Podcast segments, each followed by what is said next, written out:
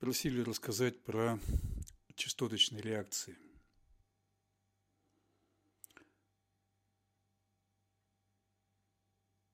Вот если проверить, как обезьяны, морские свинки и люди реагируют на звуки речи, то нужно сейчас я попробую максимально просто. Вот э, частоточные реакции, отображаемые на нейротипичной электроэнцефалограмме головного мозга, почти как точная копия звуковой волны, которую мозг интерпретирует и на которую реагирует. Потенциально могут дополнить ну, скрининг слуха новорожденных.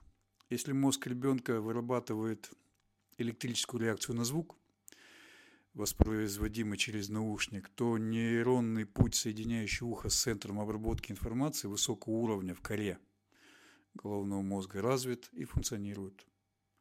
Кроме того, частоточные реакции используют для выявления любых проблем со слуховой обработкой и для того, как мозг интерпретирует звуки, исходящие из окружающей среды особенно речь.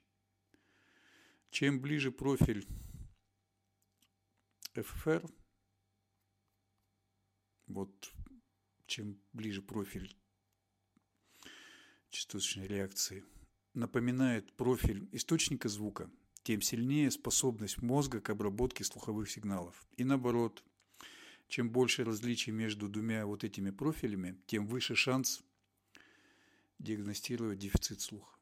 До недавнего времени полагалось, что частоточные сигналы возникают глубоко внутри ствола мозга и распространяются наружу, достигая коры мозга и кожи головы.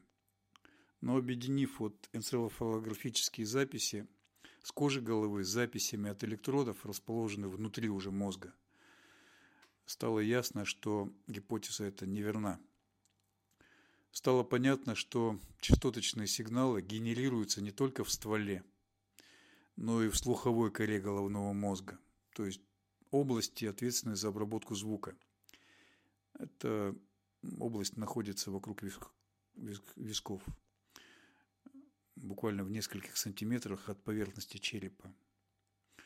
Ну и получилось доказано, что схема генерации частот одинакова как для макак, морских свинок и людей, то есть для всех млекопитающих.